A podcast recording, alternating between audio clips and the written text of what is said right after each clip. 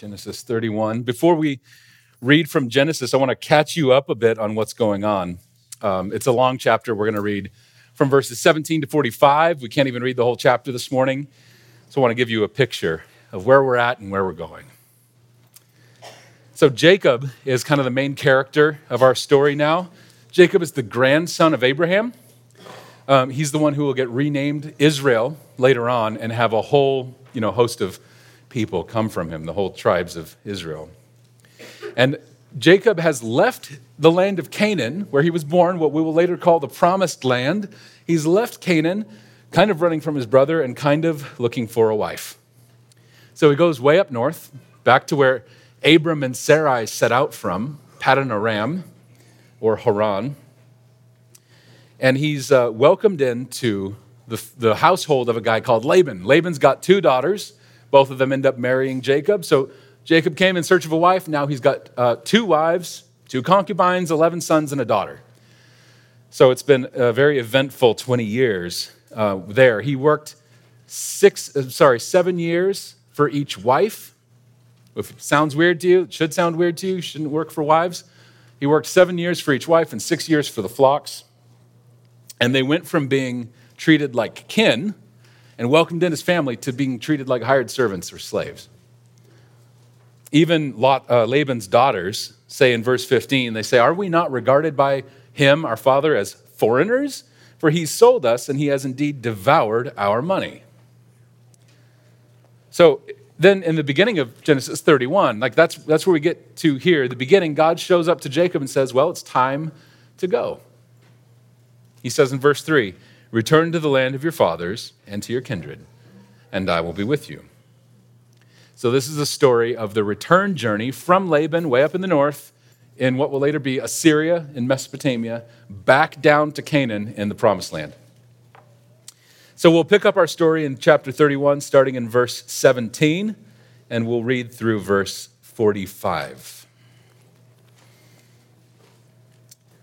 Starting in verse 17. So Jacob arose and set his sons and his wives on camels.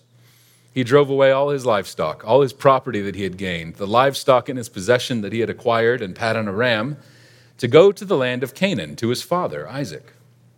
Laban had gone to shear his sheep, and Rachel stole her father's household gods. And Jacob tricked Laban the Aramean by not telling him that he had intended to flee. He fled with all that he had and arose and crossed the Euphrates and set his face toward the hill country of Gilead. When it was told Laban on the third day that Jacob had fled, he took his kinsmen with him and pursued him for seven days and followed close after him into the hill country of Gilead. But God came to Laban the Aramean in a dream by night and said to him, Be careful not to say anything to Jacob, either good or bad. And Laban overtook Jacob now Jacob had pitched his tent in the hill country, and Laban with his kinsmen pitched tents in the hill country of Gilead. And Laban said to Jacob, What have you done that you have tricked me and driven away my daughters like captives of the sword? Why did you flee secretly and trick me and didn't tell me, so that I might have sent you away with mirth and songs, with tambourine and lyre? And why did you not permit me to kiss my sons and my daughters farewell? Now you have done foolishly. It is in my power to do you harm. But the God of your fathers spoke to me last night, saying, Be careful not to say anything to Jacob, either good or bad. And now you've gone away because you longed greatly for your father's house. But why'd you steal my gods? Jacob answered and said to Laban, Because I was afraid, for I thought that you would take your daughters from me by force. Anyone with whom you find your gods shall not live in the presence of our kinsmen, Point out what I have that is yours and take it. Now Jacob did not know that Rachel had stolen them. So Laban went into Jacob's tent, and into Leah's tent, and into the, the tent of the two female servants, but he did not find them. And he went out of Leah's tent and entered Rachel's. Now Rachel had taken the household gods and put them in the camel's saddle and sat on them. Laban felt all about the tent, but did not find them. And she said to her father, Let not my lord be angry that I cannot rise before you, for the way of women is upon me. So he searched, but did not find the household gods. Then Laban became angry and berated Laban. Jacob said to Laban, What is my offense? What is my sin that you have hotly pursued me? For you have felt through all my goods. What have you found of all your household goods? Set it here before my kinsmen and your kinsmen, that they may decide between us two. These 20 years I have been with you. Your ewes and your female goats have not miscarried, and I have not eaten the rams of your flocks. What was torn by wild beasts, I did not bring to you. I bore the loss of it myself. From my hand you required it, whether stolen by day or stolen by night. There I was. By day the heat consumed me, and the cold by night, and my sleep fled from my eyes. These 20 years I have been in your house. I served you 14 years for your two daughters and six years for your flock, and you've changed my wages 10 times. And if the God of my father, the God of Abraham and the fear of Isaac, had not been on my side, surely now you would have sent me away empty handed. God saw my affliction and the labor of my hands and rebuked you last night. Then Laban answered and said to Jacob, The daughters are my daughters the children are my children, the flocks are my flocks, and all that you see is mine. But uh, what can I do this day for these my daughters, or for their children whom they have borne?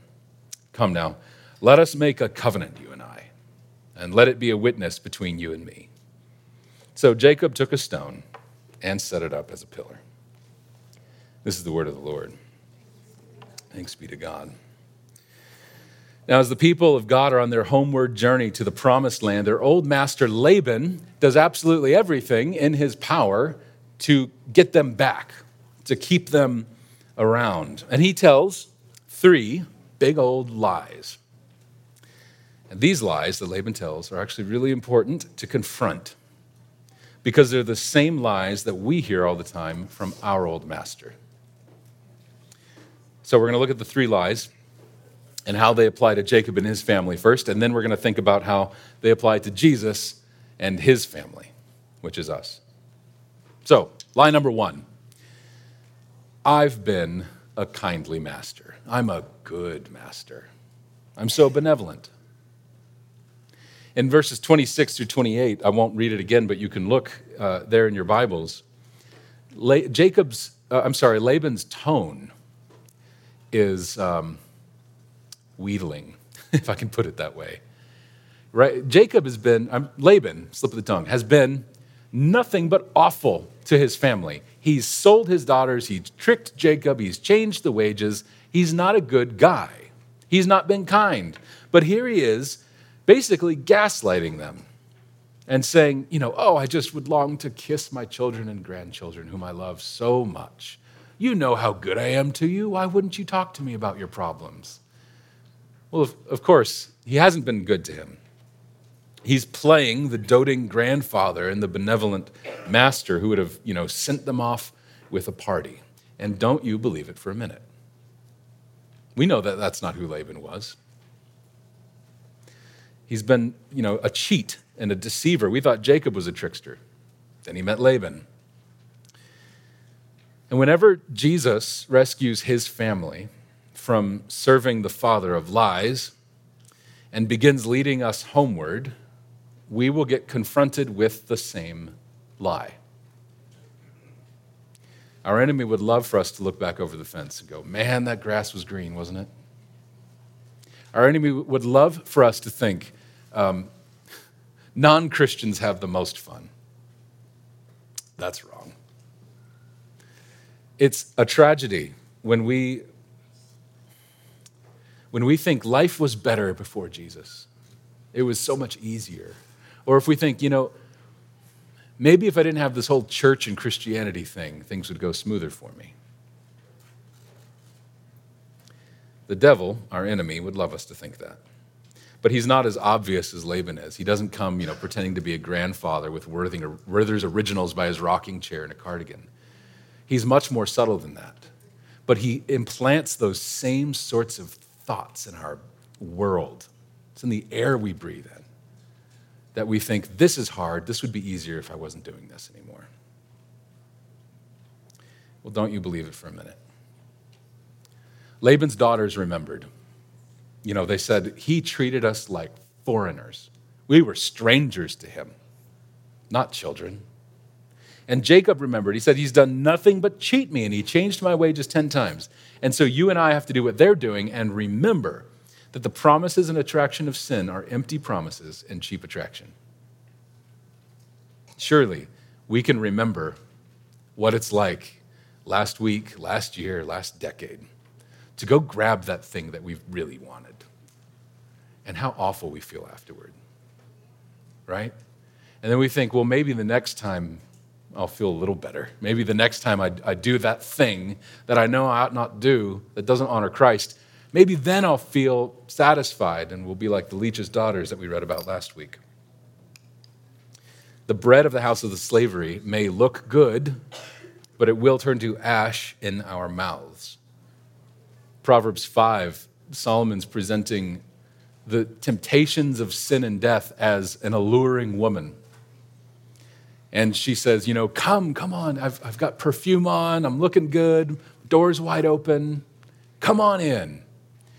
And Solomon says, Wisdom knows that that's the house of death. That's the smooth way that leads to the grave. So if you're a follower of Jesus, do not turn back to the house of slavery from which you came. You will be tempted, but don't. The Israelites, if you think about the Exodus, we're going to talk about the Exodus more later on. Think about the time the Israelites have been freed from Egypt, they're wandering in the desert, in the wilderness, and they complain to Moses and say, why did you bring us out of slavery in Egypt? Is it because there weren't enough graves? And they said, You know what we miss? Cucumbers. Send us back to Egypt so we can have cucumbers. And God met their longing with bread from heaven.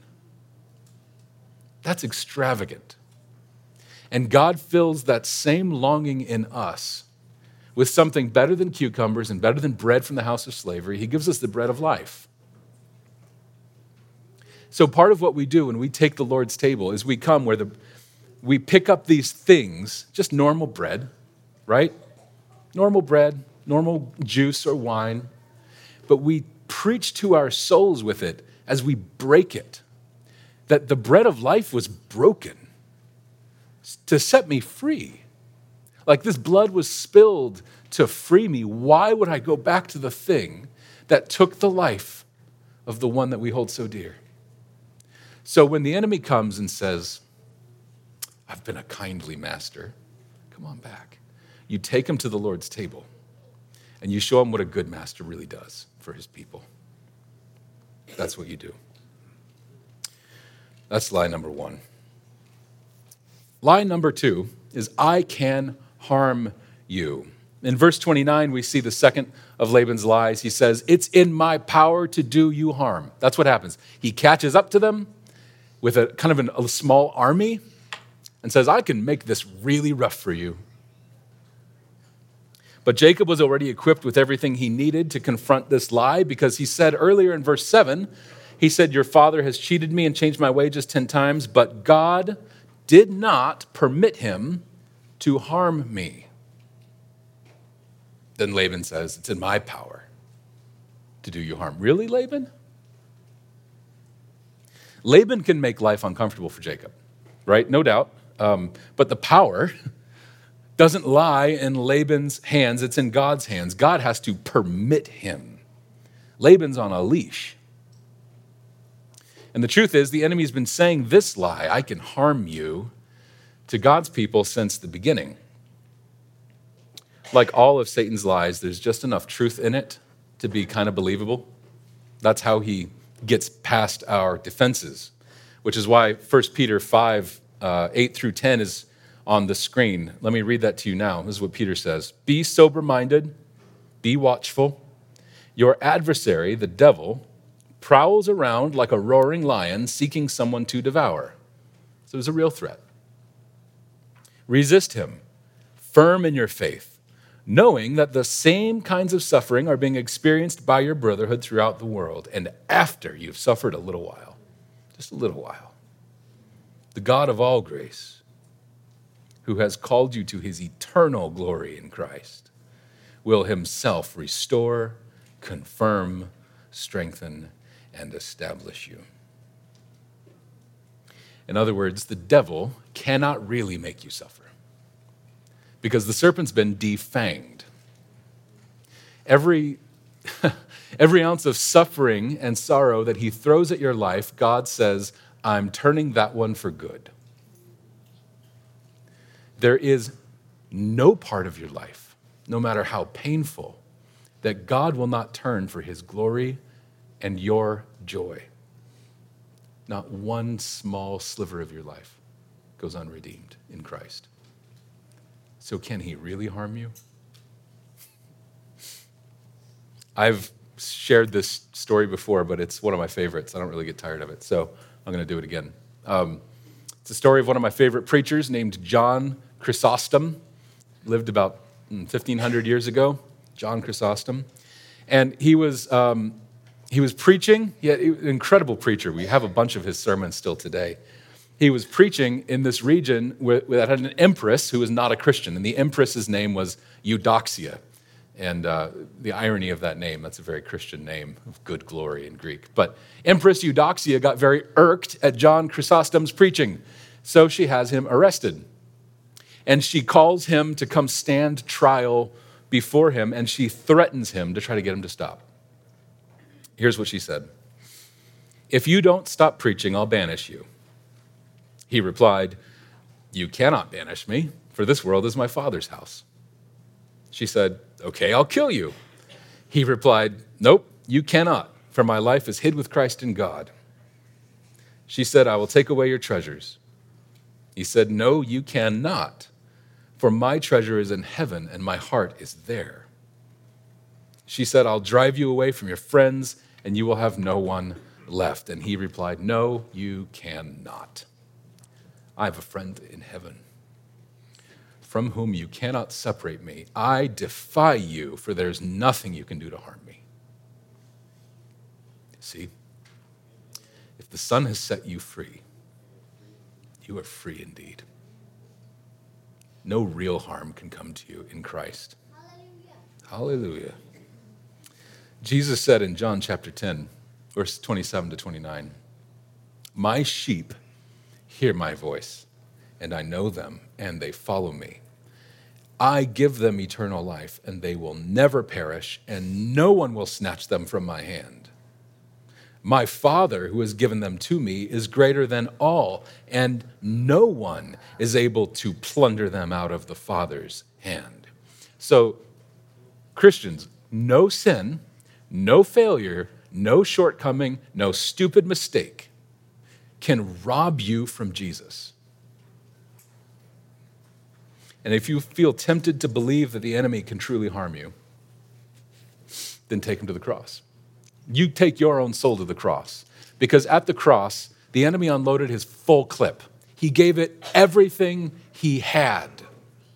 He committed there the worst evil and atrocity the world has ever seen. He killed God's son. And that worst evil in the world, God turned to the greatest joy of the universe. Yeah. So if God did that with the worst, he certainly will do that with our sorrows. He cannot harm you, not in Christ. That's the second lie. The third lie is a little bit longer. Uh, it's the last point. Lie number three all you see is mine. This comes from verse 43. Look with me there.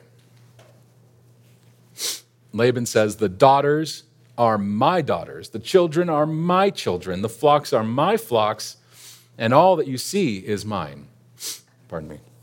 At this point in the story, though, is it just a legal fiction. Laban's already lost. But I'm sure that for Rachel and Leah and the grandchildren, right, it probably caused some confusion, some doubt, some cognitive dissonance, some tension.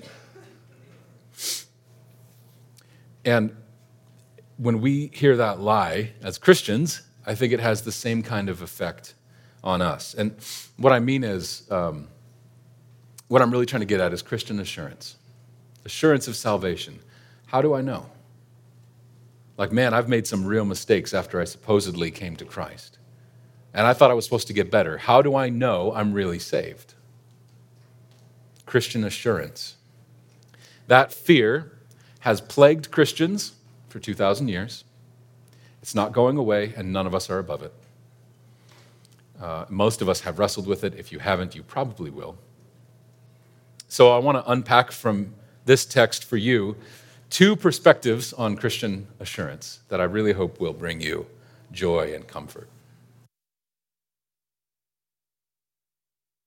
So, the first thing I want to talk about are the legal demands that are being made. The legal demands. Laban brings a lawsuit. Now, it doesn't look like a lawsuit in English, but he, in ancient Mesopotamia, this is the way this works. He brought an actual legal confrontation, a lawsuit to Jacob in front of all these witnesses.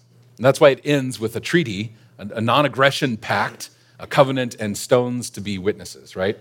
So here's how the lawsuit works. Uh, the, the premise of the, of the suit is that Laban says, All these things are mine. These are my children. These are my grandchildren. These are my flocks. They don't rightly belong to you. That's the premise.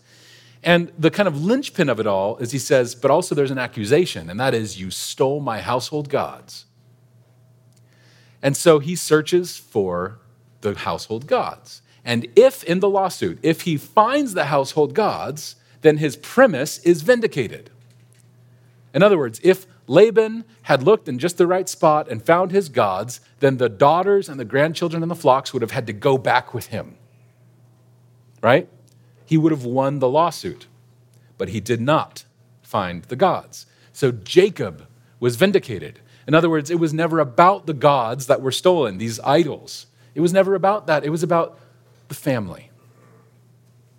And Jacob's claim to Rachel and Leah and Zilpah and Bilhah and all of these children was vindicated. J- uh, Jacob wins, Laban loses.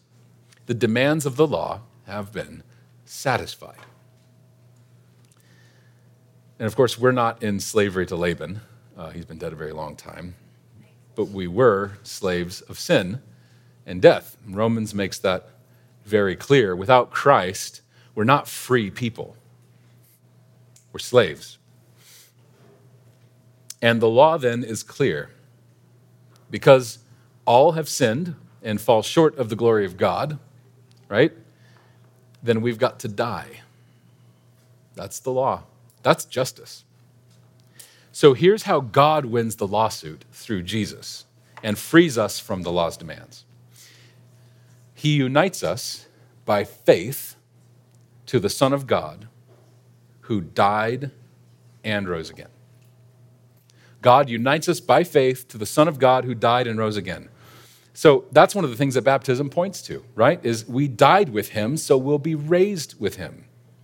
Here's what Paul says in Romans 6, verses 6 through 7. We know that our old self was crucified with him in order that the body of sin might be brought to nothing, so that we would no longer be enslaved to sin. For one who has died has been set free from sin. You understand what that means? If you've put your trust in Jesus, then the old you, the fleshly, worldly you, died on Golgotha 2,000 years ago. So when the law comes with its debt collection to you, you can say, He doesn't live here anymore. He's dead. He can't pay you back. Someone else has paid for it. Jesus satisfied the law's demands for you if you trust Him. If you will receive that, then death has no claim on you. And God wins the lawsuit, and you get free. So take that, fear. when the enemy comes to you and says, You've sinned, you don't deserve to live, then you take yourself to the cross and to the empty tomb. And you preach to yourself and say, Here is where my Savior died. And I died with him. And then you walk to the empty tomb and go, Here's proof that he's alive and lives in me. And I will live with him forever. And I have been vindicated.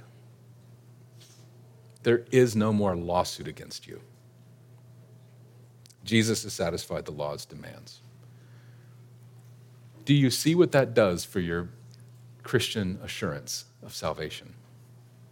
It totally changes the top of conversation from what you've done, what you think, and what you believe, and how good you are at it, to how thorough Jesus satisfied the law's demands on your behalf.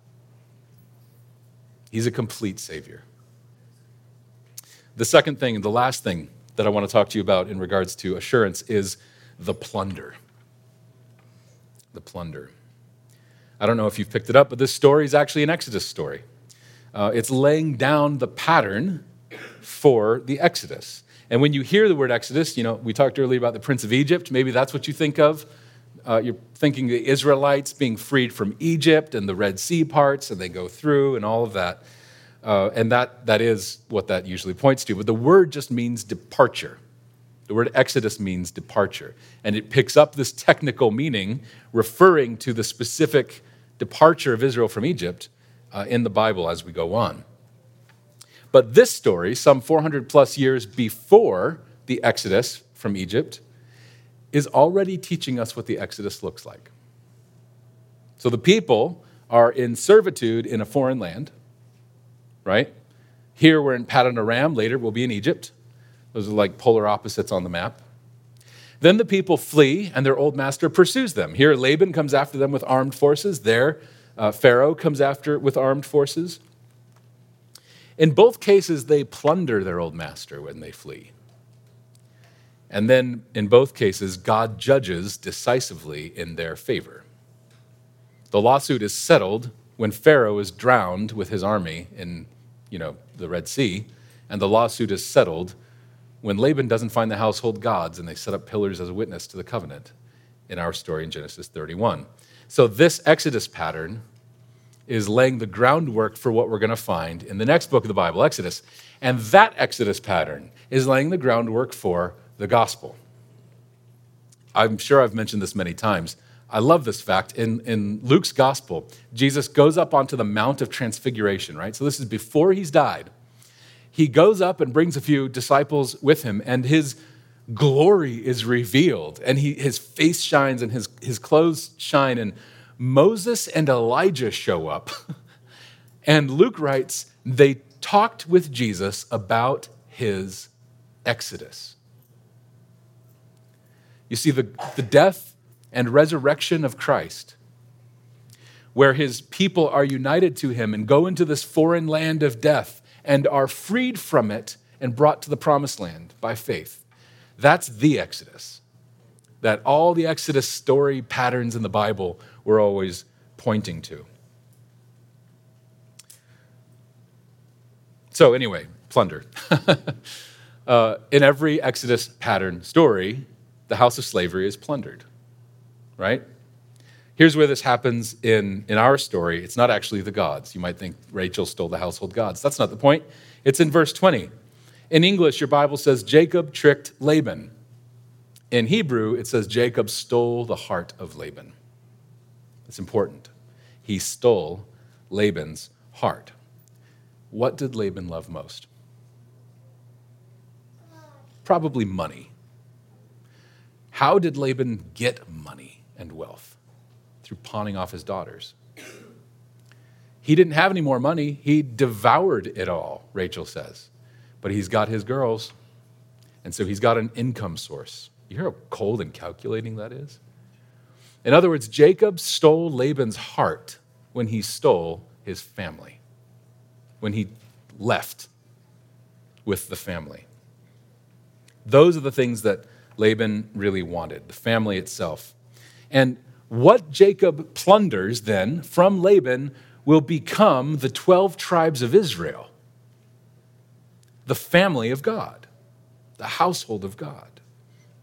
That's what Jacob plunders. Now, Israel, when they leave Egypt 400 plus years later, they plunder all kinds of gold and silver and clothing and all kinds of things. Now, the plunder ends up becoming two things. One, what do they make with it? Golden calf and they worship it, right? Moses comes down the mountain, sees it, gets angry, grinds it up into powder, and makes them drink it, which is crazy. That's not the point, that's just interesting. uh, But most of the treasure, most of that plunder, the gold and the silver and the clothing and all of that, it goes into building the tabernacle, the Beth El, the house of God. And then it goes into building the temple in Solomon's reign, another centuries down the road. In other words, first Jacob's plunder from the house of slavery builds God's family, and then Israel's plunder from the house of slavery builds God's temple. And I'm telling you that Jesus' plunder from hell builds God's family and God's temple too. Are you with me in that? Mark uh, chapter 3, verse 27, Jesus says, No one can enter a strong man's house and plunder his goods unless he first binds the strong man. Then he may indeed plunder his house. Jesus' earthly ministry began by him binding the strong man the master of the house of slavery, when he overcame the temptation in the wilderness. And then he entered that house of death where we all pretend to live and be free. And he started rescuing us. He plundered the strong man. He freed everyone enslaved to sin who would follow him. So Jesus is the despoiler of death and the harrower of hell, and you are the plunder.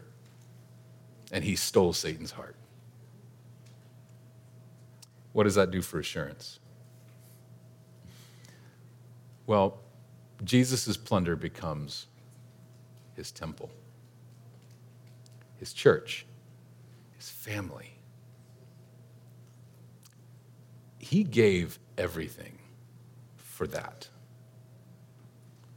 Would he let go of it lightly? Does Jesus permit living stones to be removed from his temple and given back to the enemy?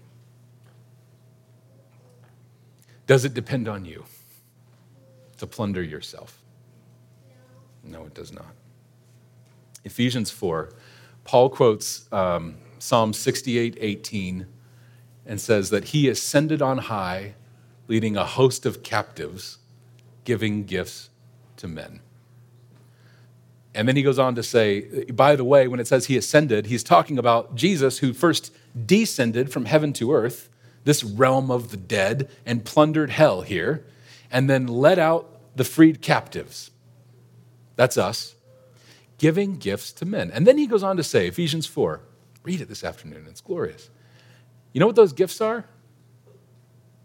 Some of them are prophets, apostles, teachers, preachers, evangelists. They're for the building up of his church. That's why he plundered death, is to build a beautiful family and a beautiful house. And if Jesus cares about that, about his family that much, if he put that much on the line for you, then your salvation's not in your hands. Praise God for that. Jesus has plundered hell he has freed the captives, which makes you the family of God. You are the temple of His Holy Spirit. Not because of how much goodness you have or how strong you are, but because of how good and how strong your liberator is. Let me pray for us as we prepare for the Lord's table. Jesus, I praise you for your strength and your might and your care for your people, and that you, you satisfied all the demands made against us. We praise you and love you for it. We praise you for plundering hell and death.